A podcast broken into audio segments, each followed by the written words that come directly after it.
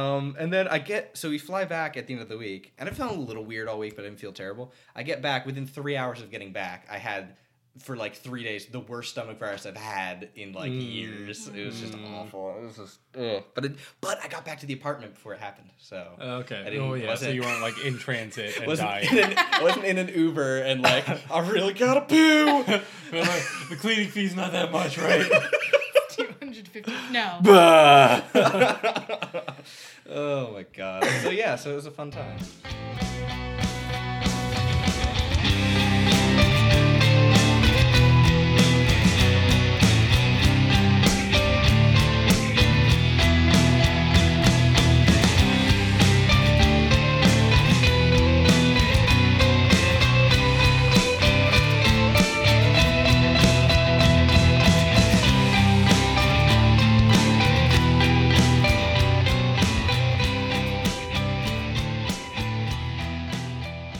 Hey, we're back. They tried to keep us down. They tried to they us being us Yeah. tried to get rid of us. Well, I mean, it's been a couple of weeks, but things have happened. Ale- Yeah. Alex and I are officially now both masters of science. we are. It's which is great. which is how I'm going to refer to that fact that we now Airbending yeah. masters. Yeah, that's exactly how that works. Uh, so welcome to the Farmcast. My name's Alex Hobbs, Jordan Smart. and our guest today is Ashley Smart. Ashley Smart. Um, any any any relation to to Jordan Jordan Smart? Weird. Uh, I took his last name because I thought people might think I was smart. but yes, I'm his wife. Great, Yeah. great. Yeah, getting getting a little outside of Stanford, but keeping it close to home. Yeah. uh, in that in that particular way. Yeah.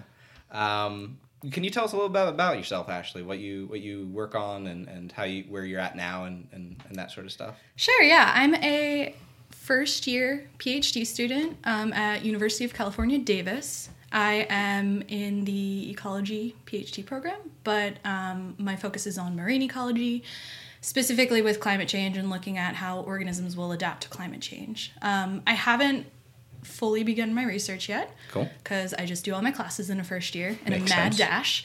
Um, but this summer I'm going to be starting on my research, which is looking into uh, using this sea slug as a model organism to understand um, how they adapt or not adapt, how they respond to acidified oceans in using um, neurological, physiological, and behavioral aspects to fully quantify their response and then apply this to other organisms that are taxonomically similar and then try to scale up to there for, to ecosystems and humans. Wow, that sounds really cool. um, uh, have you? So you haven't started any research yet, but you've started sort of planning out what you're going to do. It sounds like. Yeah, so I have to actually acquire the organisms because we Oh, all, yeah. they're native to California, but we'll be Okay. getting them from Miami. Um, Okay, and then. I have to design the protocol because, in the way that I want to look at this, I it's I'm looking at responses, right? So I have Mm-hmm. to plan out in what order they're actually experiencing these and how frequently they're experiencing that because that will largely change the response, right? There's Right, sure. whenever you have an organism in a container, you can experience effects from not only it being contained, Mm-hmm. but for the period it's contained, and the responses change over the duration of time. So you can see a really neat effect in the first two weeks, but that may diminish as it acclimates to its habitat. That's so, really cool. um, thinking about those now, and um, that's probably gonna be the majority of my PhD research. I'll be doing some community interactions, understanding how, because first I'm starting with just a single organism Sure. but that's not um, fully representative of the complexity that we know ecosystems to be and Yeah. communities. So I'm then going to branch out and look at community or um, organismal interactions Mm-hmm. to try to fully quantify this response in kind of more of a realistic environment. Very cool. Very cool. Yeah. That's awesome. I have many questions about that, but I don't want to dive too far in because I think we also want to save some of the research uh, questions for later, and also I also don't want to dive into something that you haven't started working on yet. And, and Oh, yeah. um, but I guess just one quick question I have before we move on from that: Is it largely observation based, or is it uh, experimentation?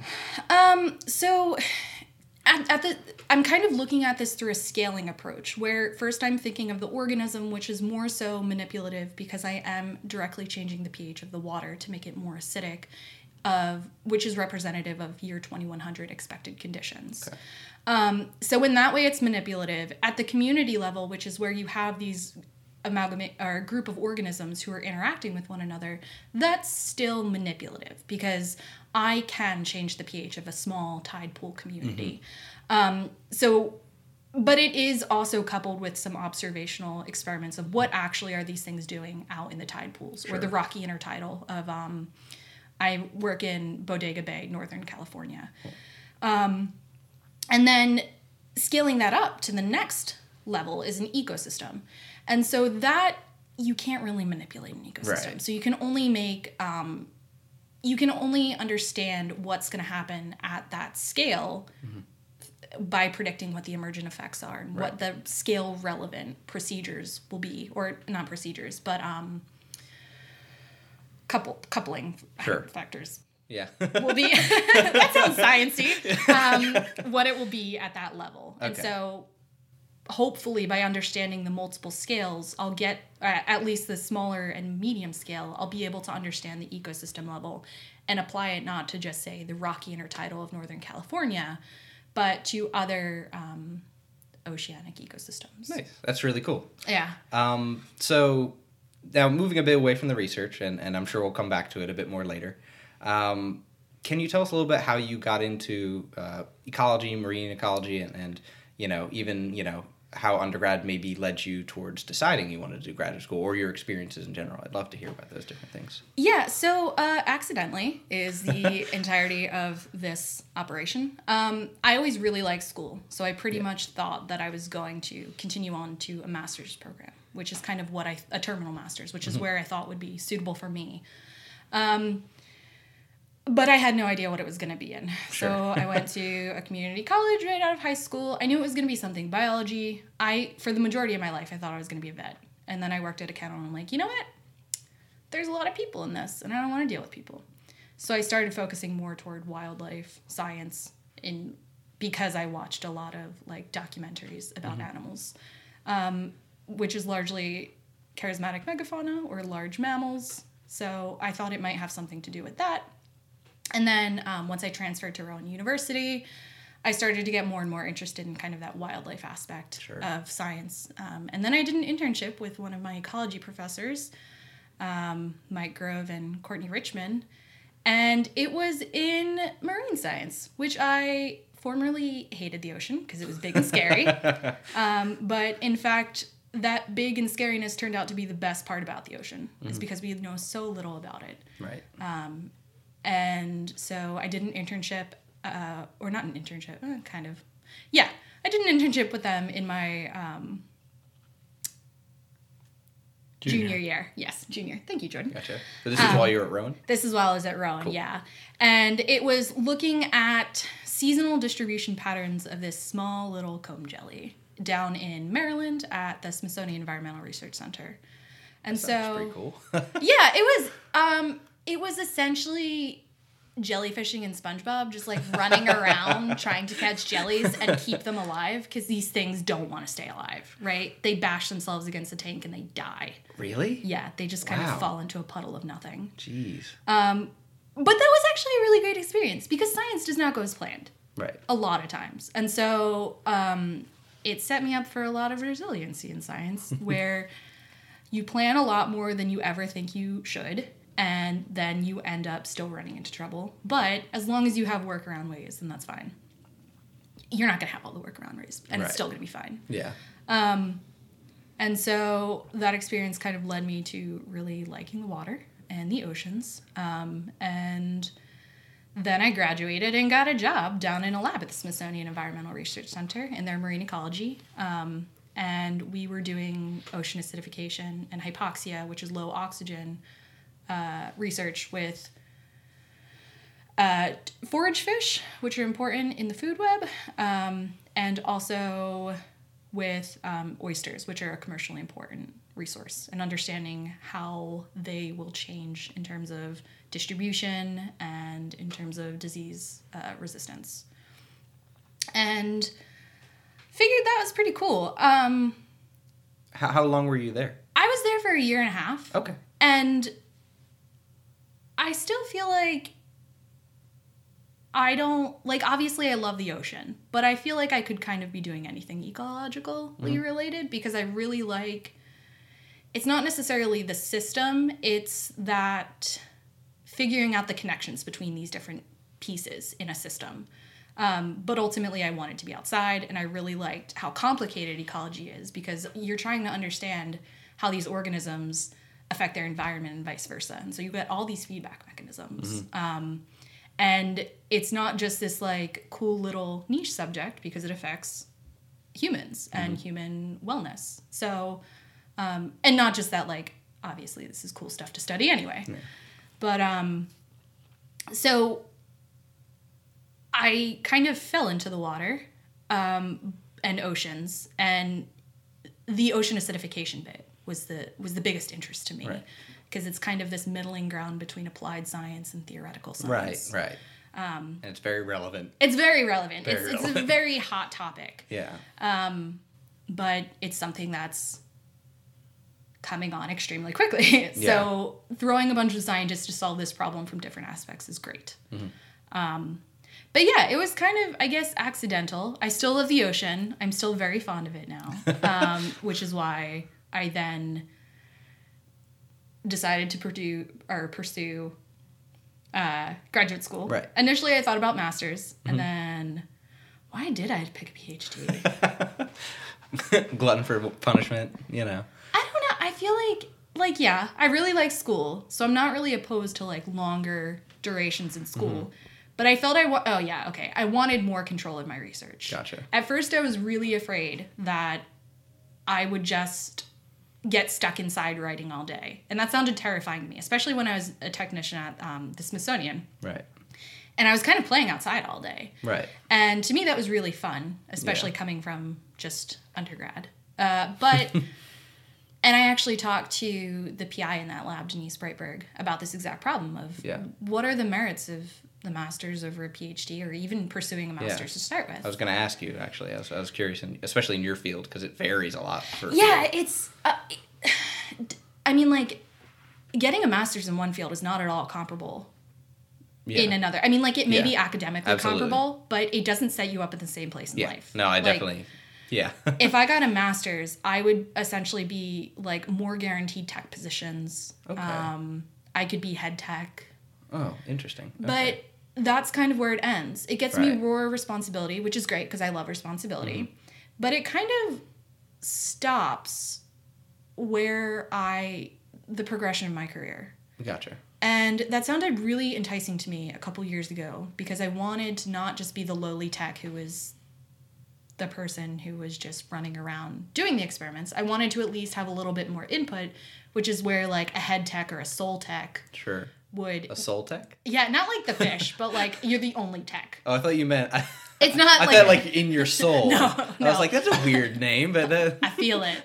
Um, no, like if you're the only person teching uh, for Okay. that PI or, or that lab, then And you by get a, teching, you mean doing research? yeah, being Okay. a technician Sure, in sure. in the lab. Gotcha. Um, But and it sounded good to me Mm-hmm. because I was afraid of sitting inside writing papers all day. And then yeah, I don't know. I feel like I started to do the applications or at least think seriously and looking into it. And I'm like, you know what? I'm going to sink at least 3 years or 2 years, more so 3 years Yeah. because um especially in ecology and outdoor research, you have seasons. Yeah. I mean, Oh, right, maybe not in. California, but like in a lot of America, you have seasons. So you Yeah. have a field season where you can only work for a certain amount, usually Mm-hmm. in the summer, if that's what you're. I mean, we had a field season in Maryland in the summer, Sure. Um, and so it generally takes a little bit longer than say, a re- like your research masters. Yeah, yeah, yeah. Um, you you can diddle on a computer Yes. all day long. Pretty much. Pretty much. but I'm kind of more subject to the and, and my field is subject to the whims of nature. yeah. Um, So if I was gonna put three years into it, why not double that time and get a PhD? Sure. And I found that I really loved the process of thinking. And like grant writing, which previously to me was the scariest part, is now such a creative outlet. And it's it is really fun. Like it's and and this is coming exactly from um, or entirely from Denise Breitburg when I talked to her, but she's like, that's the best part because then you get to dream up all the things that you would love to do in research. And obviously, grant writing has to be based in some sort of truth, or you have to have some capability to complete it. But it is just this time where you can think like, if I had all the money in the world, what science would I want to do? And it's really uh, invigorating and exciting to think of what you would want to do. Um, you pare that down when you actually do, like when you get Yeah. the grant and you run it. Yeah. But um, it's it's a very creative, nice outlet for science. That's good. That's good. I'm glad you like that. I've definitely heard varying opinions on grant writing, so it's nice to hear a more positive one than some of the other you know ones. I've Yeah, heard. I mean, like, so it okay, so it definitely is incredibly scary, and it, it- the grant writing process depends on your stability. If you have a grant that's running out, you're obviously more stable, and you've had success. Right. But if you're continuously writing grants and you're not getting success, then yeah, that's really Right. kind of demeaning in a way. Where Yeah, you're like, oh, yeah. okay, no one thinks anything of what I'm doing. But I've been fortunate enough to like be successful in my grant writing. Right. So as I continue to grant write, I like it. Yeah, that makes sense. That makes a lot of sense. Um, so, so i- I'm also interested because you said you're getting a PhD, you sort of, you know, master's versus that, two years versus four years. Sounds from the sounds of what you're saying, anyway. Um, you get not get your master's along the way, then? Yeah, I don't. So um, my program, ecology at UC Davis, does have a master's program. Um, Mm-hmm. Okay. They don't really separate them out. Masters and PhDs take roughly the same courses. PhDs take a couple more courses. Sure. Um, but I don't get a master's along the way. So the process for me is you enter. I entered as a PhD student, which I know is different from your department. Yeah, it varies a lot. Uh, and essentially, I had to find a professor who would be willing to take me on as a student first. Sure. So you do like the Okay. professor dating type thing before you actually Yes. enter. yeah. Um, and then I take my qualification exam mm-hmm. in oh my second or third year. Okay. And that advances me to candidacy. And that's just like a I have to have a proposal submitted for my research Mm-hmm. as well. That's like 10 pages. Um, That's not too bad. No, it's not bad at all. And then also, I have five members of my committee, uh, each part of a different topic that I've chosen to specialize in. Okay. And then they all, I give like a 20, 30 minute presentation, Sure. and then they all ask me questions. Okay, that makes sense. But it's pretty, um, I mean, it's rigorous. Like you study for like Mm-hmm. 2 three months, but it's not anywhere near as daunting as. Mm-hmm. Some other qualification exams uh, that I've heard about from somewhere. Um, and then that's kind of it. Then what happens is I finish, I'm going to finish in six years. And then I give an exit seminar and I'm done. Very cool. Yeah. Very cool. So it's low key. Yeah, yeah, that's that's. eh, I've heard a lot more, and, and I have other friends who are in graduate school now too, where it seems like it's becoming more common, and maybe maybe it was common this whole time and I just didn't know, but it seems like it's becoming more common for you know in, individuals who want the PhD to just not even bother with the masters, um, because I and I kind of get it to a large degree because it's it's you know once you get the PhD, nobody really cares if you have the masters. Yeah. Um, whether that is good or bad, I don't know, but it it seems to be becoming more and more common throughout the um, graduate spectrum, and I don't necessarily disagree with it. I think you're gonna have to take courses anyway, as long as the courses are adjusted appropriately and scaled, you know, as opposed to maybe, you know, just taking tons of courses for the masters and then taking more for the PhD. You can get it done a lot faster, but. Um, I just thought that was interesting, and I was curious to hear if, if that was something. Yeah, it definitely depends. So, getting a master's is a really great idea if you have a weak research background or you're really unsure about what you want to do. Like, don't sink up, don't go into a PhD program not wanting to potentially commit to it, right? Yeah. Um, I mean, people do that all the time where they do the quote unquote fail out and Yeah. where they don't advance to candidacy and just graduate, or they do, and then they're like, you know what, I don't want to do this anymore after three years and just leave with a master's. Yeah. It's kind of frowned upon. a little bit of dishonesty on some people's part, but, um, or, or not necessarily. Sometimes you just change and your situation, life changes. Um, so, masters are a great idea if you're unsure about what you want to do Right. or to prepare you to enter a PhD program Yes, that's also seems true. it does put you in different footing then because if you have a cohort of people come in and some have masters, there's a weird sort of dynamic that can occur where some don't want to take more class. I mean, like if you've had masters, you're like, I'm kind of done taking classes. Yeah. But then you might need to take more classes. Yeah. So there's a little bit of weirdness um, that you may someone would have to potentially adjust for. Right.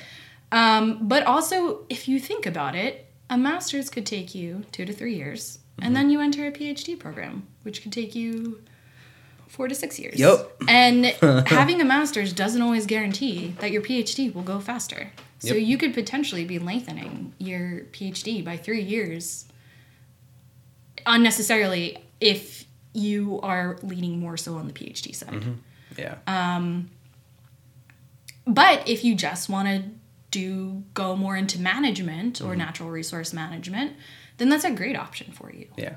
Um, so I think it's definitely something that people need to think about before they apply to a program. Um, and if you're unsure, apply to a program which has both master's and PhD. And then that way, there's a pu- couple people in my cohort, and it definitely happens year after year where people just transition. They're like, you know what? I think I like this. Their advisor's on board, and they just seamlessly in the first or second year transition into a PhD program. Makes sense. Um, so that's probably the best option. If you go to a master's only school or where they only offer a master's in that program, you're definitely limiting yourself Sure. to what the options are. So it's but then you also have to think of like what is the prestige of the school which apparently matters and not just the school but the person Yeah, itself. So sure.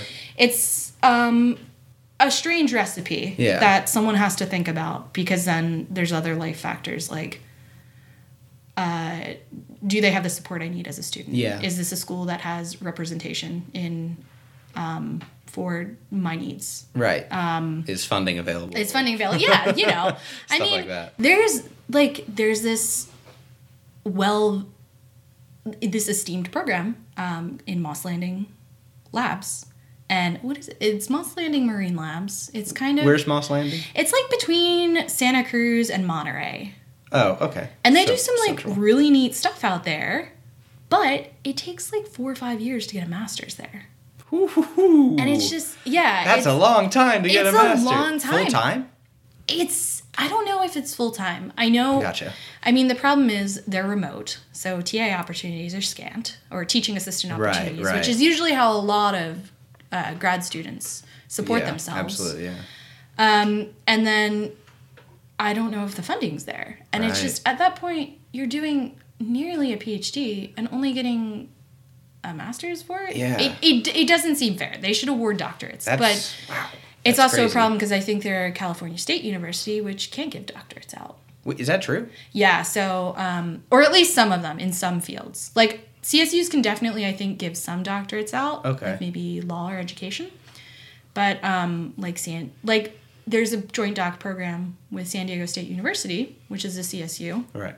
and the students come up to Davis for a year, and that way they're awarded a joint doc. So they have a doctorate Oh. from San Diego State University and UC Davis Interesting. because um, they can't get just a doctorate at a CSU, a California State Huh. University. That's So, so there's even this hierarchy among state That's universities. so strange. and I think Moss Landing is the same way because Huh. it's a CSU. Wow, that's so weird. That's a long time to do a master's. Mm-hmm. I mean, I'm sure when you come out of it, a, a lot of people in the industry will at least know how rigorous it was. But that's hopefully right. Like, I mean, yeah. hopefully. Like, people definitely do. I think they do good work, the students there. And I think it's a great location in terms Yeah. of work that some people want to do with, like, seagrass or kelp. Yeah. But what are you getting out of it? Yeah. Yeah. No, I know what you mean. I know what you mean. That's that's pretty crazy. Um, so take another pivot here. Have you? This is kind of random. I um, I have something written down, going kind of different from it, but. You you also much like us uh, grew up in New Jersey, right? Or or in Yeah. the East Coast. Yeah, I'm from Berlin, New Jersey, which Okay. is right outside. Well, it's right by Voorhees, um, Gotcha. which is in Camden County. Right. Uh, have you had any sort of transition as you came to the West Coast? So it's kind of weird because for the last like six years, I haven't lived in one place for more than a year. Oh, okay. Because I was living in Maryland for a year and a half. So that was a slightly different transition, but not like different than East Coast, right? There's still like, there's winter and aggression. Yeah. Um, but Also Wawa. Uh, Wawa. yeah, I do miss Wawa. extend, Yeah. Yeah. Just got very Philadelphia. pretzels. Yeah, I mean, pretzels. we had to learn how to make them. um, and then I moved with Jordan for six months to Texas. So it that was different. But then when I came to the West Coast, are things did I have to acclimate? Uh the weather is better, so that was a plus. Um and in general, California is just a better state for those who like to be outdoors. That seems true. Um, yeah, no, yeah, I, I agree with that, and that's sort of one of the things why why. Uh, also, like when I was getting close to graduation, I would have people asking me like, "So you come back home?" or like, I'm like, Uh, mm. "Nope." Uh, so yeah, and I imagine that helps a lot with with what you work into. Although, in fairness, there's also a lot of marine stuff off the East Coast. A lot so- of, lot of There's water a on the East yeah. Coast too. There, yep, water exists there too. Yeah, it's it's weird. also down in the south. Yeah, that's weird. That does it. Not in Te- Mm-hmm. Weird. how is Texas though in terms of that? Um, there are rivers, which was interesting Oh, because there's a ton huh. of fossils out there. Okay. Um, I hadn't it hadn't even occurred to me that that would be that makes sense though. yeah, there's there's rivers. It, it's it's different. Right. Um, well, you guys were Fort Worth, right? yeah, we Yeah, were Fort okay. Worth, so I, that's pretty landlocked, right? yeah, very very north, North Texas prairie. I don't know eight hours geography. away oh boy, all from the. Gulf Yeah, of that's Mexico. it's a bit far. Yeah, I mean that was only a temporary stopover. That was Right. never meant to be a permanent thing. Yeah. Um, I guess it could have been a permanent thing. I mean, like, yeah, I'm pretty flexible with like what I study with ecology. Uh, no land, so I wouldn't have wanted that. No. So I guess it would have been rivers. No, no like Nebraska, Um, not not high on the list for. No, Probably not don't have a big. list. I imagine they don't have too big of a marine biology uh, department or anything over in Nebraska. Probably not. Yeah. Yeah, I mean, if anybody from the University of Nebraska is, is listening and would like to write us some angry emails about the quality of your, your marine ecology department, please don't. Just please don't. But yeah, the East Coast definitely has a very well respected marine program up and down the eastern seaboard. Right. Not program programs, I should say. Sure. Yeah. I bet there's a Um, bunch. But is is is there a predominant location that that um, people in your field end up in geographically, like in terms of the U.S. just coasts. Just coasts, really. yeah. I mean, yeah, Makes sense. We're typical Everywhere from coastal liberals. Washington. Yeah. uh, no, I mean, like you definitely have some people who are inland Mm-hmm. and then have their field season during the summer. Oh, okay. so that's makes also sense. an Yeah, option if you want to be a marine, per- a landlocked marine person, um, or you pivot toward freshwater. Right. Um, but yeah, people tend to stick on the coasts. Great. Is there Great Lakes work too? Uh, it's freshwater, Right. so but it's water. So little different. Um, like yeah, you would be. There's different properties of the water, and you're not gonna get. I mean, you'll get tides, but it's it's a, it's very different processes that govern the actual interaction between the organisms and the environment because the environment's so Sure. different. So the organisms are also very different Sure. there's def- I mean like like I worked in an estuary in Maryland, Mm-hmm. which is fresh and which is brackish water, so it's Okay, fresh so and it's sort of saline. So yeah, it's a mix. Okay. So that's like an intermediate place that you could work and it's still interesting. Yeah, Um, but cool. the second you get salt in the water, things tend to change. You need to have organisms who have the capability of uh, regulating the salts, and so so osmoregulation. So you get changes physiologically, which then change uh, manifest in behavioral changes. And so you have to keep these considerations. Gotcha. Do you, as a, as a, I, I do I should I call you a meme ecologist? Or? Yeah, so okay. I'm not a marine biologist. Right. Because I'm not so and this is a very subtle distinction that in the grand scheme of things doesn't matter at all. but a biologist is more so just interested not just, but they tend to focus on the organism itself. So if there's someone doing shark research on like the functioning of say the shark's heart or their ability to or like peng or not penguins um, whales ability to dive. That's a marine biologist because they're more so focused on the biology of the organism which is the workings of the organism. Yes they consider the environment but i'm pretty split between considering the environment and the organism itself. I'm not tied to one organism or one taxa group of organisms necessarily. It's just the interaction that i'm interested in. So it's separating it from the organism itself to the interactions and um,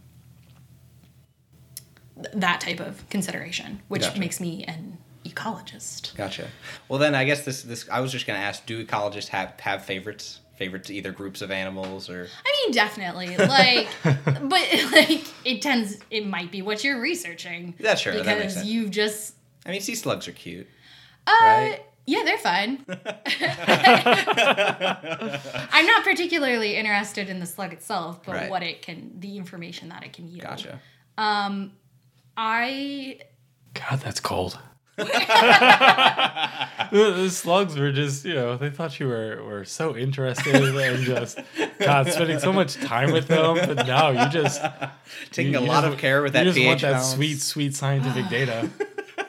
I mean, to be fair, like you do get it. You like the organisms you work with, but have to maintain distance because, Right. like, I've killed over a thousand fish. Sure. Like these are things. Me too. but like they tasted good. No, so- no, no, no. Not very different thoughts there. Um, yeah, you guys don't kill anything. Like, Yeah. and that's something. True. Well, I Well, okay, you shouldn't kill Let's, anything. let's skip over that for yeah, now. let's not let's not go too deep into that. The Yeah. aerospace engineers talking about that one. I mean, one of so like I had an interview for a lab in Louisiana that I was going to do an internship Mm-hmm. at, and one of the questions was, "How would you feel uh, chainsawing a shark's head off?" Whoa. That's my favorite Just day interview one. question. Yeah. Um, you have to consider that you are dealing with specimens, How did you answer? not in a way I'm proud of. Uh, I would chainsaw off a shark's head. sure. yes. Yeah. Yeah. It's I like think we just found the needed it. episode For title. Science. Yeah, you're right. That's good. good point. oh, that's that's that makes sense though. That like we don't directly work with. I was gonna say living beings, but that's not entirely true. But we don't do experiments on other living things. Yeah. We, we just you know have, we work with other people. That doesn't count. But yeah, we have we have ethics. you did just talk about chainsawing a shark's head off. So Well, okay, but it. But they do it humanely. Yeah, It's very, it's very humane we had to go through a chainsawing of the- procedure. We had to get Yeah. approval. It's They, not- they got approval to chainsaw they shark's head off. triplicate, and yeah. It's just me signing it three times. I give myself permission. Uh, yes, yes, hell yes. yeah, no, um, that's good though. That that make that's uh, that that makes sense though. Like as a you have to be willing to to do that, and that's part of the job. So like it makes sense that it felt a little extreme, perhaps in the way of phrasing, but Well, I've definitely, and I've thought about this a lot. Um, so, like, in order, when I was working with fish, they're vertebrates. So, you have to be trained how to handle them and kill them. And it, I mean, like, you don't have to kill them, but you have to be trained in the way that you will do research on these organisms. So, it is very much, I mean, this is very different than I'm sure 50 years ago, but um, you have to learn the different chemicals that can kill fish and how the preparations how to do them or alternatively you have to learn like are you on a boat okay probably just smack its head on the side that is an acceptable manner to kill a fish that's Um, interesting. Yeah, that I guess that makes sense. Yeah. But oh. there's a the second you get into a thing with a vertebrate or a vertebrae mm-hmm. probably multiple vertebrae because there's not i don't think something that just has one a spine let's go with a spine Yeah. Let's say yeah. um, you treat it very differently than invertebrates. Hmm. So I primarily will deal with invertebrates, and it's just a lot easier to research them. Sure. Um, I mean, they're also more not more interesting, but the number of invertebrates far, far, far outweighs the number of vertebrates. We tend to study vertebrates. Um, and so, yeah, you have to think about these types of things Sure. all along the way. It's very cool. Very cool. Um, before we move on to the second half of the podcast, um, I just wanted to ask one one last sort of question to you, which was, you know, outside of all the science stuff and outside of your career, you know, what what other stuff sort of do you like doing and have you enjoyed either? You know, I don't, I don't know. Just just try to get to know you more as a person and, and here in the podcast, here here in the farmhouse. Sure. Uh, is there and, and if there, you know, if that if, if that's uh, if that's a weird question, then we don't have to. No, yeah. no, no, no, no. That's fine. Um, so, well, first and foremost, well, I guess this is a weird follow up. I love animals. um, Really. so yeah, like I'm, I'm, I'm, I'm petting I'm petting their dog right now. yes. So my dog Weston, he's extremely important to me. He's gonna turn 13 soon, and he's gonna live forever. Um, so yeah, I guess I'm really interested in. Um, like yeah, so I wanted to be a vet. So I'm very Right. interested in animals. I take a lot of time to just do things with my dog in terms of walking. Um, outdoor stuff. I, I feel like it'd be bad if I didn't say it as an ecologist. Sure. um, visiting different outdoor locations. do you do you guys go on hikes and, and she's just pointing out different different like in, environments and you're just like ah, there's, there's a plane. I don't know. I, I I definitely have more of an appreciation of outdoor spaces Sure. uh, since we got married than I did in the first twenty years of my life. yeah, because you Um, didn't go outside. Like I said, I've got more of an appreciation. Um, but yeah, definitely like un- understanding that the natural world isn't just this thing that exists, has always existed, and will always e- exist, and is not just a backdrop to civilization and just kind of filling in the spaces in between where we've built stuff. That's something that I've definitely um, found adds a lot of appreciation and um, value just to my day to day life. Sure. Yeah. Yeah, there's a a surprising amount of overlap in terms of what Jordan and I do. Um, n- not what we do, but the way that we think. It's all thinking about systems, right, and how Right. they how they work together. So, in doing some of my research, I've thought like, how can I enlist Jordan to help me? Oh, I'm gonna videotape a slug for 12 hours and want to know where it moves. We can probably use an algorithm to understand the movement of That's that. That's true. Yeah. Um, and recently, I mean, feedback loops dominate everything. And so Jordan and I have had a lot of conversations about that recently in terms of the workings of systems. Um, I don't think my work would really direct his work unless we're sending some. Yeah, unless unless I start working on underwater vehicles, Yeah. as opposed to, you know, those that sail the ocean of the sky. Yeah. Then, uh, Different I've- fluids. yeah, I'm, I'm probably not going to spend too much time uh, investigating the potential effects of aircraft on invertebrate sea slugs. I don't see why not. Yeah, apologies to the sea slugs, but you're just not in my my optimization function. Um, yeah, I guess other things. Uh, you know what's great? Scientists are creative as hell. Like every scientist I know has a little thing that they do. Like, oh, you draw. You do like something with yarn. Um, I'm really expanding. Um, no, but it's I I find that there tends to be like, oh, there's this left brain, right brain, which Yeah. first off is false. Right. Um, but also science like I'm coming back to this again from the grant writing. Science is incredibly creative. Yeah. And people tend the scientists that I've known tend to have that outlet in their life, whether it be pottery, dancing. Like I've known Yeah. quite a few scientist dancers. Do you like doing pottery while dancing or Uh no, not Well, something you know, I've explored. everyone's different, you know. uh no, I'm kind of just a bringing bringing a whole new meaning to spin class. That's a good one. um just generally jack of all trades, Yeah, trying cool. to be all artistic. Yeah. Yeah. Yeah, that's good that you get into nature too. I think that's something that I also probably don't appreciate as much as I should. but it's good that it's good that you're able to go out and sort of appreciate it from a different angle, and that's you do your Yeah, well, it's I don't look at nature in like just reverence of its being. Mm-hmm. Um, I mean, obviously, like it's amazing that nature exists, right? Yeah. If I see like a mountain, it's it's beautiful, it's incredible. Mm-hmm.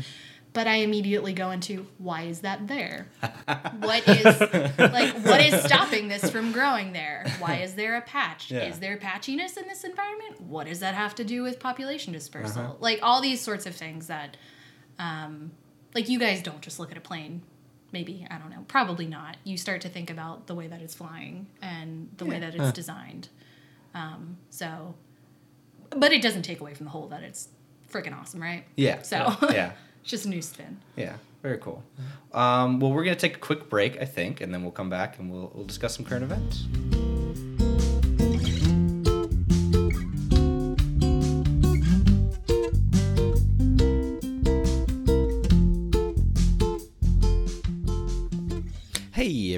It's your editor and recording friend Alex Hobbs here with the middle part of the podcast. Gonna keep it real quick for you guys today.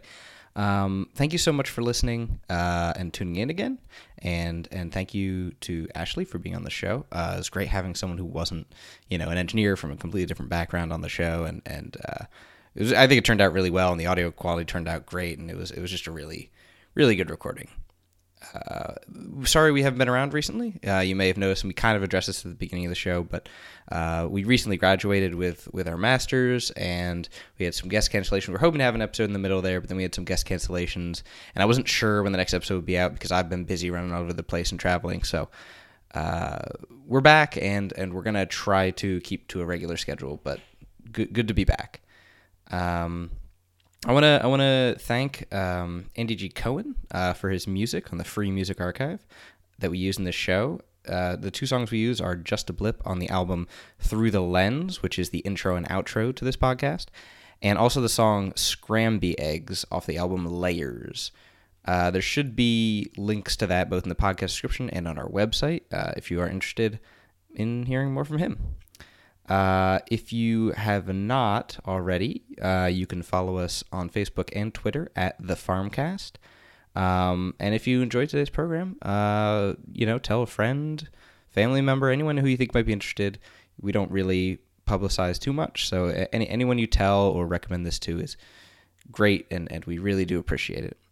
Um, we're gonna try to get back to a bi-weekly schedule on Thursdays like we had before. Uh, but that probably means it's gonna be a little over two weeks before the next episode comes out. Uh, I'll try and post information on the Facebook and Twitter as it develops because it's kind of a work in progress. I'm I'm trying to figure out moving and and uh, it's hard to get guests uh, in the summer just because of of how we're uh, kind of graduate school based and, and some people aren't necessarily around then. Um, but at any rate, thank you again for tuning in, and uh, we'll talk to you soon. I'll let you get back to the program. Thanks. Bye.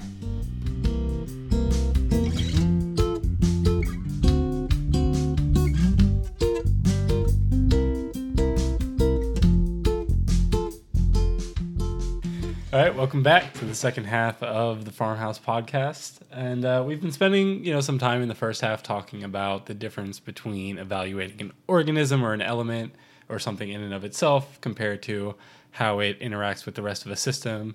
And to that end, I kind of want to talk about something that is a common element or a common concern between both of our fields, but which we have you know very different viewpoints and very different concerns regarding, and that's plastics. Um, we are in aerospace kind of on the precipice of fiber reinforced plastics becoming essentially the default material for building airplanes.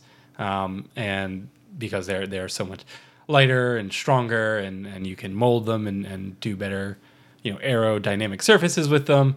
And it's it's you know this huge weight savings. And and so it is it is nothing but good news for us the the plastics and composites revolution that's going on right now. But for those interested in what role plastic plays in the environment and in the ocean in particular, the picture is not quite so rosy. So Ashley, if you want to give us a little bit of, you know, what what the word plastic means in in marine ecology.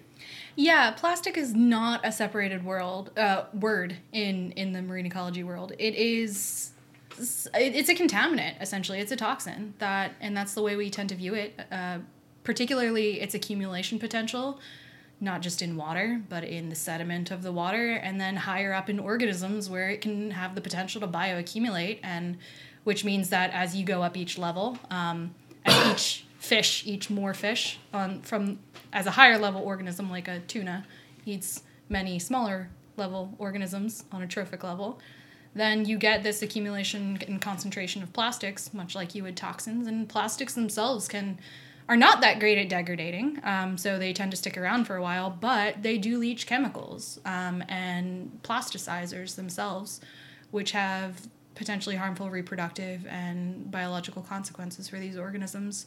So, um, plastics research, particularly in the marine sphere, is a well, we've known about it for a while. We tend to have thought about them as macroplastics, which are plastics larger than five millimeters that you can see. But the new, um, like, you know, there's pictures of uh, a turtle with its head um, stuck in one of those soda rings. Or um, we've all seen that, well, not all of us, but many people are aware that large plastics are in the stomachs of birds and sometimes larger fish and whales.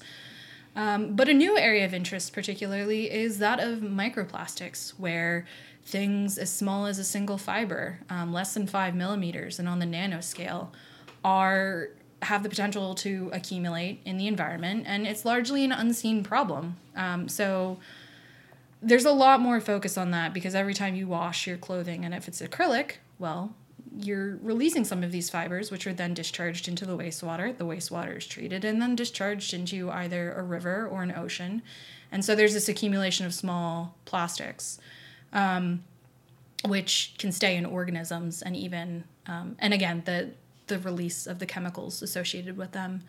So it's I mean, I mean, like it's also hard because a lot of the research that we do would not be capable without plastics themselves, be it containers um, and other instruments that we use.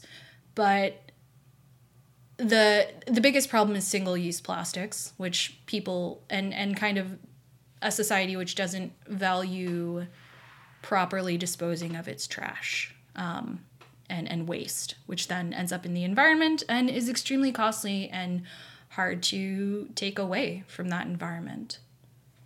Yeah, so I guess the m- macro or, or societal level lesson, um, particularly when talking about the, the ocean and its interaction with, with waterways and how this stuff tends to feed back into you know human ecosystems and, and affect our health is that it is one big system. You can't there's nowhere on earth that you can just dump a ton of things and just forget about it and just say okay well that's going to be you know a toxic wasteland forever but it's sealed off and, and it's not going to affect the rest of us. Um, in before in between the the halves here you know we were talking a little bit about this expedition that's going out to uh, examine what what's becoming called the North Pacific Gyre or the North Pacific Garbage Patch, mm-hmm. which is an area of recirculating water in the North Pacific that um, creates and, and does concentrate this stuff um, and is now something like three times the size of France, you know, an area that is that is pretty densely packed with with plastic and other contaminants in the water. But we're starting to see that you know even in this area of uh, you know mass recirculation, that there is some feedback that these things are coming back to human ecosystems and, and affecting the health of people. So have you guys spent much time and and looking at you know how does how do these ecosystems interact and what are the potential health effects of contaminants like that? Yeah, there's definitely consideration for that. And that's an interesting point because all of the world's oceans are connected through circulation. But it, we should be clear in that plastics are not, and, and the oceans are massive, right? So you may think, eh, some plastics here and there. But that's not how they tend to arrange themselves. It's not a homogeneous distribution among the world's oceans, which would minimize the effect of the plastics potentially. But they are concentrated um, through through gyres or ocean oceanic circulation. It, it does tend to bring all these together, which may seem great if you want to remove it, but removal is an entirely different, difficult process as it's in the middle of the Pacific Ocean. Um, but also, so you tend to get this accumulation in gyres, which are circulating bodies of water, or on the coast, which is where humans tend to be. Um, and so, in terms of what the effects are, we're already seeing that animals that eat these plastics are not capable of eating other foods because they tend to remain lodged in there. And as a result, they're not capable of consuming the calories that they need to grow and exist and reproduce. So you're you're kind of hitting the organism at every part if you affect the feeding. Um, some of these plastics are interesting to animals to eat and they can mistake them. Um, fish have been shown, and even um, small plankton have been shown to be able to mistake these plastics for food and ingest them. And so then you get this accumulation. And again, the same thing. They're not having enough energy to exist and survive. Um, in terms of human impacts, there is the concern for this bioaccumulation, which I discussed earlier, where um, a small organism may intake a, a little bit of plastics but as larger organisms eat a bunch of those small organisms, then it's concentrating a lot of those plastics. And we tend to like to eat things higher up on the food chain, like tuna and large fish. Um, and there has been evidence that this is a potential. So um, my, um, I just wrapped up a, a, project, and well, I didn't wrap it up. We still have to continue um, looking at plastics in Bodega Bay, and we did see uh, Bodega Bay, which is in Northern California, is a it also has a marine lab there. And it's a protected area. And so we love to think of these protected areas of hey they're just you know it's great. Designated area is protected. It's a marine reserve and kind of just keep up on the habitat and things are great. It's a refuge. But that's not actually true because there's you can't get away from plastic contamination in these ecosystems um, because of the way that the water moves it about in these recirculation patterns. And so we were finding plastic contamination all in this reserve, be it uh, macro or microplastics. And we also found evidence for bioaccumulation where in the water and sediment you'd have a very low level of these microplastics. But as you got to um, seaweed and other types of plants, they didn't um, integrate it into themselves, but it was just on their surface if they were kind of sticky. So you had you started to have more plastics that would be found on these um, plants.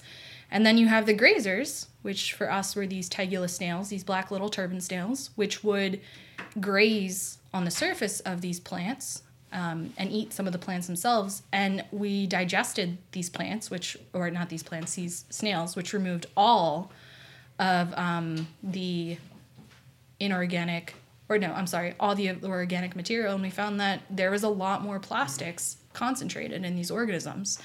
And if that's just a small grazer snail, then what does that say for sea stars who eat these and then other organisms who feed on these? And so there's very much the potential that you're accumulating these plastics, which is a concern, but also the plasticizers and the chemicals associated with them, which can have harmful consequences for human health.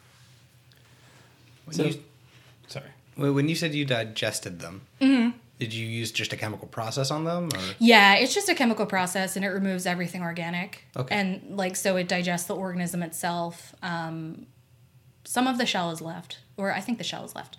Um, but then so that way whatever we're identifying under the microscope, we know that it's a plastic. Gotcha.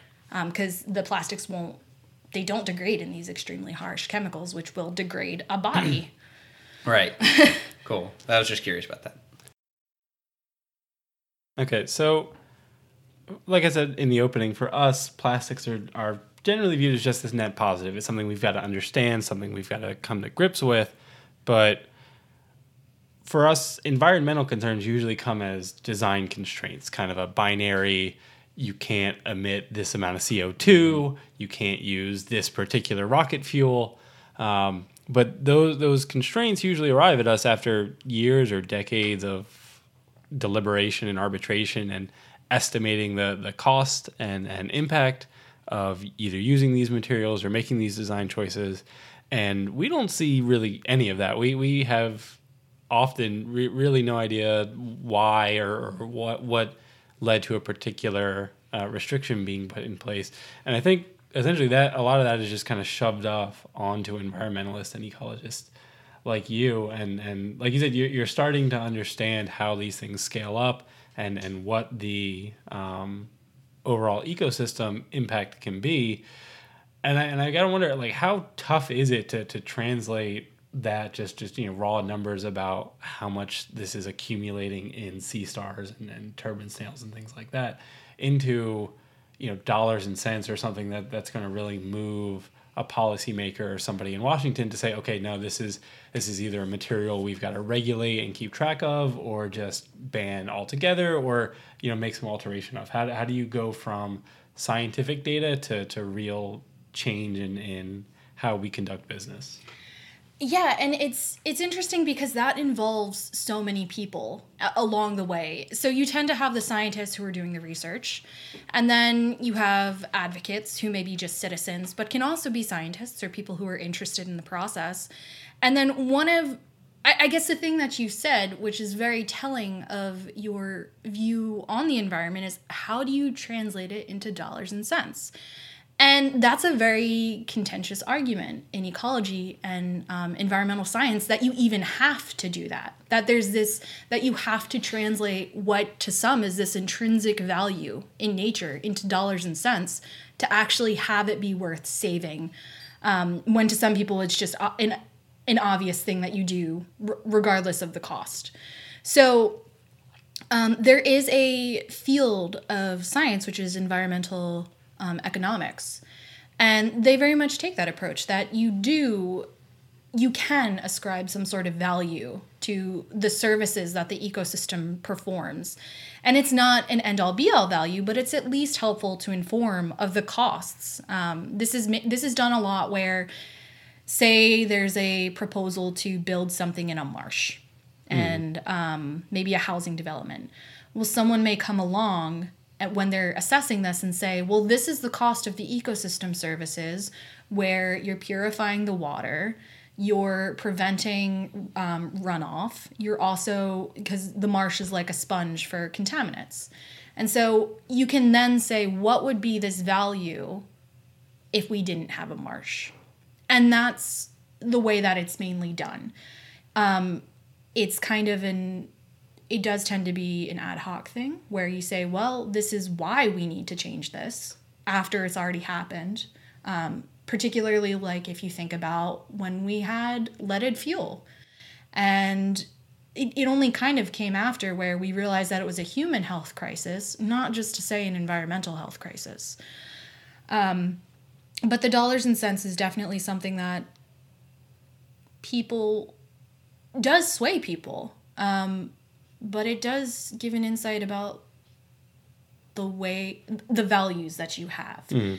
and so i guess yeah environmental economists are those that would be the best ones to set that line if you're policy minded and dollars and cents minded um, other advocates are just people or scientists do tend to be those who are the movers and shakers where they'll get the attention um, especially when we're in a state now that we should care about everything simultaneously. So it, it, it's an entire process in a train to get to get things to happen in that way. Mm-hmm. I mean, I was just thinking, is there a better way? But the yeah, so economic guess, side of it might be one of the easier ways to explain it to someone who's in, you know, government but, or I something. Mean, but it, it seems like it should be an easy way but that's only if you view everything in dollars and cents. And people tend not to just be binary as in like i care about the intrinsic value or i care about the money value. Sure. And so you have to approach this with a mix of kind of moralistic signaling of mm-hmm. why this matters. And ultimately it's hard because if it comes down to feeding people and saving the environment I, I mean like it it seems like depending on what your stance is, is let's feed people. But yeah. and and even then, I'm creating this false dichotomy that you can only care about one or the other. Right. Right. Sure. Sure. But we do have a caring a caring capacity as as people where you tend to be focused on one thing or caring about one thing for so long. I mean, no one remembers Kony 2012. Like and so it's you, you have to get people not just in dollars and cents, mm-hmm. but emotionally as well. Right, right. So, I mean, I guess if I can dip into the, the personal uh, reference here, you, you've expressed, expressed frustration to me about the fact that people's emotional reactions often leads them to you know care very heavily and invest very heavily in things that are not necessarily the most important, critical, or um, impactful research or, or efforts that they've been doing. You know, things like charismatic megafauna. We spent who knows how much money and and effort trying to get pandas to uh, make more pandas. While me, meanwhile, you know, thousands, if not millions, of other species are, are dying out around us. Yeah, but they're not cute. That's, yeah, and I mean, so yes. so That was a Like- for listeners at home. That was a joke. Uh, feel obligated to clarify. So, so I mean, to you, I mean, I, I imagine you spend more time thinking about. I don't. I don't have to. Con- well, well, well, well, I guess we can talk about the the aesthetics of airplanes, but generally, cuteness is not a design requirement for fighter jets. Generally, Yeah, yeah. I mean, we'll talk about the F thirty five versus the X thirty two, and and that debacle at some point. But I mean, generally speaking, the, the emotional impact for for us is not something we have to consider. But, but you guys really have to be. I mean, almost from the start, and and this is because now you're also facing kind of a hostile environment. You you showed me. Um, a letter that Rand Paul recently wrote to the NSF, um, basically, you know, demanding an inquest into the fact that you know a lot of science that people are putting out and is being funded by the NSF is aimed at driving policy and aimed at you know gathering the information people need to make decisions about um, you know the the environmental and scientific issues.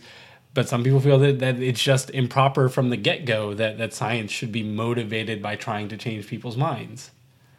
Yeah, this is something that I definitely struggle with because as a personally, I don't like emotional pleas. I find them uh, to be slightly demeaning in that I can't as if you don't expect me to understand like the the thought behind it. Or you, you don't want to give me all of the information so you're just saying like oh i'll do this for the for the polar bears. Uh, instead of this will destroy an ecosystem which provides this service. But i think it's hard because you don't want to deceive people and you don't want to con them and you don't want to manipulate them. And but how do you communicate the effects of your research and how do you have people understand the consequences? And i think probably the best way to go into this is understanding that people have different viewpoints and trying to be respectful of them while also informing them um, there are some emotional pleas and arguments that can be made and on the whole, I would rather stick with more kind of rational arguments. But if you thought strictly in terms of rationality, you may get to like, let's just kill, let's just ignore this this place because it's too costly. Like let's let's just write that one off, and that gets rid of kind of,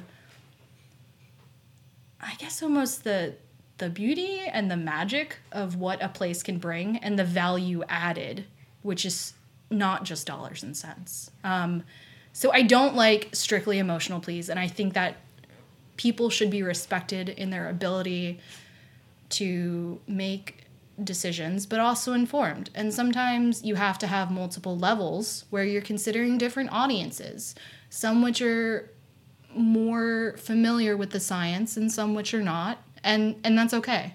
Mm-hmm. You just have to try to strive for accuracy and respect.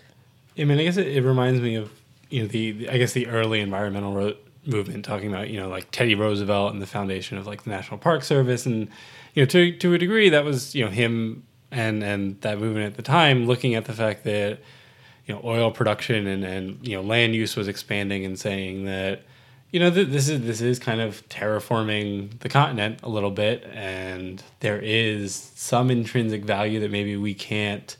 Uh, enumerate or, or put onto paper here in having places like the Grand Canyon and Yosemite National Park and places like that um, not turned into you know like a, a an oil ex and you know we, we've had this debate continually you know things like the Anwar province uh, not excuse me Anwar province is in Afghanistan but the Af- the Alaska National Wildlife Reserve um, you know opening to oil uh, exp- exploration And so, you one thing you touched on is is you know you, there's a worry that rational analysis will will lead us to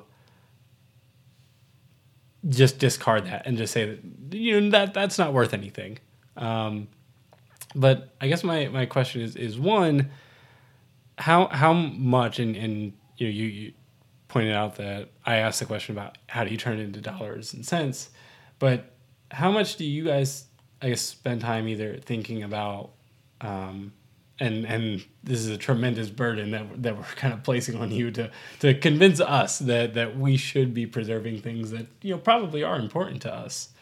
And then is, is there not also an argument that you almost just just a conservative argument that we're not entirely in control here and maybe we shouldn't just do everything that that seems like a good idea at the time that maybe there is just this base level of you know let's keep things a little bit the way they were and just play in in our little sandbox to just say that you know let's not make massive changes to the environment without um, being being absolutely sure that um, we understand what the effects are going to be.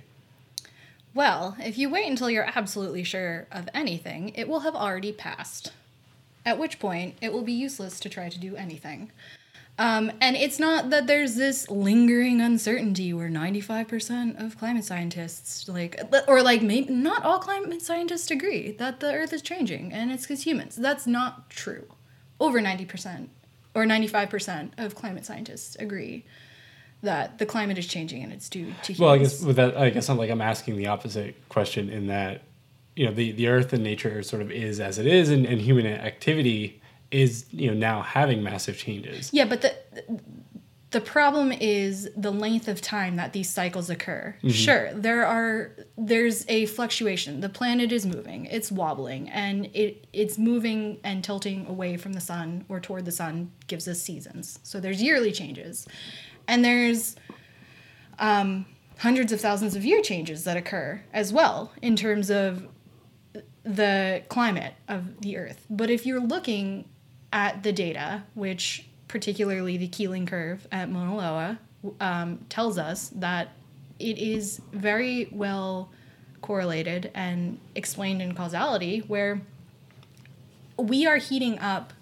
the planet and causing massive climate shifts faster than at least the last 800,000 years with, um, I believe, ice cores. And we can go beyond that time even further with other methods, which show that this is an abnormality, which mm-hmm. is only evidenced in the last couple hun like million years. And that's like I guess that's what I'm saying is even if you can't, you know, tally up exactly how much damage you think that's going to do, is there not like the possibility to get traction with the argument that the, like this is just way outside normal? and that even if we're not sure what it's going to do, that, that we are so far outside normal that we need to just get back to normal um, because just the, the level of uncertainty and risk that we're accepting by just watching these changes happen, even even if we can't tally it up, that, that just being so far outside our experience and, and the geological experience of Earth is something that that we can't chance as a species. Yeah, I mean, n- not just as a species, but as a as a planet and a group of species. It can t- like it's normal is not it's a difficult term to use, but in terms of like baseline acceptable deviations outside of the amount of CO2 in the atmosphere and in the oceans trying to reduce that as much as possible is what will get us to a more stable state. Um, I feel like you asked something earlier too. Mm-hmm. It was kind of a rambly question. well, okay, so I, am not sure how much time we, we have left essentially, but um, one thing I, I wonder then is is just kind of as, as a hypothetical, say it's you know a thousand or ten thousand years in the future enough that that the climate was shifting naturally would you be in favor of artificially attempting to influence the climate to bring it within acceptable human norms, or do you think that there's more weight on the idea that we should just let natural processes proceed as they are, even if natural changes um, perhaps threaten our way of life? That's not a useful question.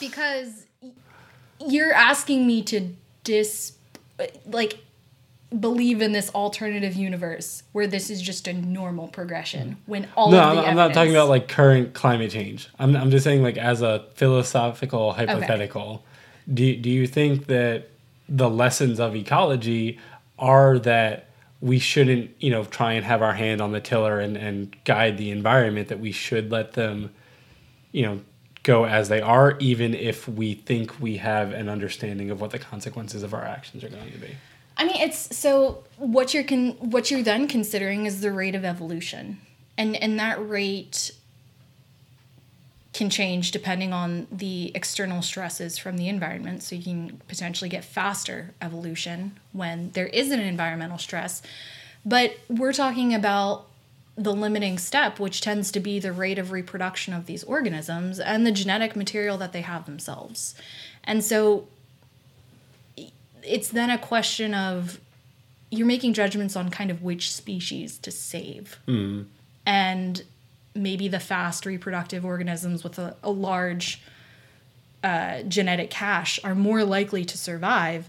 But then you're picking these generalist organisms who can live kind of in a wide variety of places while ignoring the specialist organisms who are capable of living in somewhat extreme environments. And the consequences of that are that you it may take millions of years for life to then be able to exist in that place again, which is a specialized environment or um, an extreme environment. And we don't know what the consequences are of not having organisms there in terms of sequestering CO2, in terms of the in, in terms of moving or like in, in term I mean ecosystems interact and we don't know the consequences of changing one, what it has on the other. But from our evidence, what we've seen is that the planet itself has is interacting mm-hmm. with I mean the systems on the planet are interacting with each other. So if you change one, say like the Arctic and the specialist organisms who live up there, you're also changing some of the systems that os- and organisms which interact with those systems. Mm-hmm. So so I guess just so do you do you think that humanity should be intervening in ecosystems to try and either regulate them or manipulate them to where we think we would like them to be?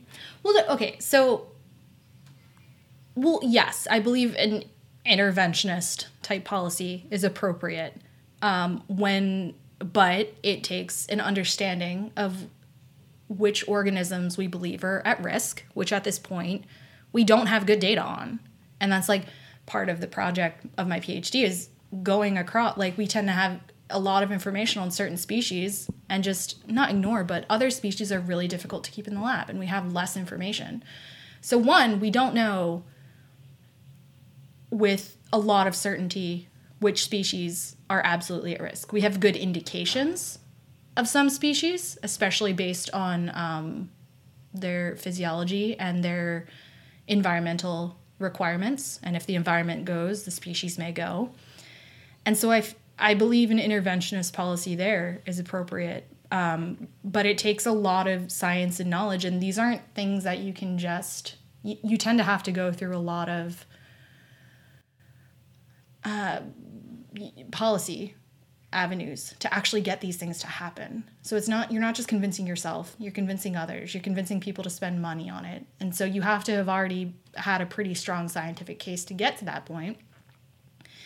But the way that you phrase the question makes it seem that there's uncertainty in mm-hmm. this. And yes, there's uncertainty in a variety of decisions that humans take and some of the consequences of climate change. And some areas may have more some areas climate may not change a lot whereas others may drastically change. And so there's that uncertainty but that doesn't mitigate the fact that on a whole these ecosystems and this planet is changing. And it's not it's not a question of if it's happening it's of the degree to which this is happening. So yeah. so so if if if I've understood you, essentially, we're already interfering with these ecosystems whether we like it or not. I mean, how do you have how do you have a species that isn't inter- in, you can't have a species in an environment that is somehow not inter- interacting with that environment. And as humans, we're hugely changing these ecosystems. So our presence itself is already interfering probably negatively in some areas. um, but that doesn't excuse us from the obligation to also help correct that. I think that's a reasonable place to uh, conclude the discussion. I feel like I'm fighting you. yeah, that's uh, a. Imagine what it's like when we're not being recorded. it's great. I love it. yeah. All right. Well, I guess that's been an episode of the Farmhouse Yeah, Podcast. I think this was a good episode of the Smart House, and um, we'll we'll be back. I don't Well, even know. I have no idea when this is going to release, and and we're on kind of a weird schedule right now. yeah, it's it's summer. Yeah. It's uh. We're, I'm know. I'm busy. I'm running around doing stuff here I'm gonna be living. I know Yeah. Jordan's been been busy, so we'll we'll try and keep you guys posted on on you know when future things are happening. But uh, plan on keep doing it. So Yeah, as always, check us out at thefarmcast.com. Mm-hmm. Uh, Farmcast on Twitter. At, it? I believe it's at the Farmcast on both Twitter and Facebook. Okay. Um, and and uh, if you know if you have any friends who you want to tell about, you know, go, go Yeah. tell your friends about. Yeah. Wait, if you want to hear an engineer argue with an environmentalist about whether or not humanity should be in, involved in the environment, Uh, yeah, you know, yeah, good times. good, good, good place to get that. Thanks again for listening, and we'll, we'll talk to y'all soon. bye bye. Bye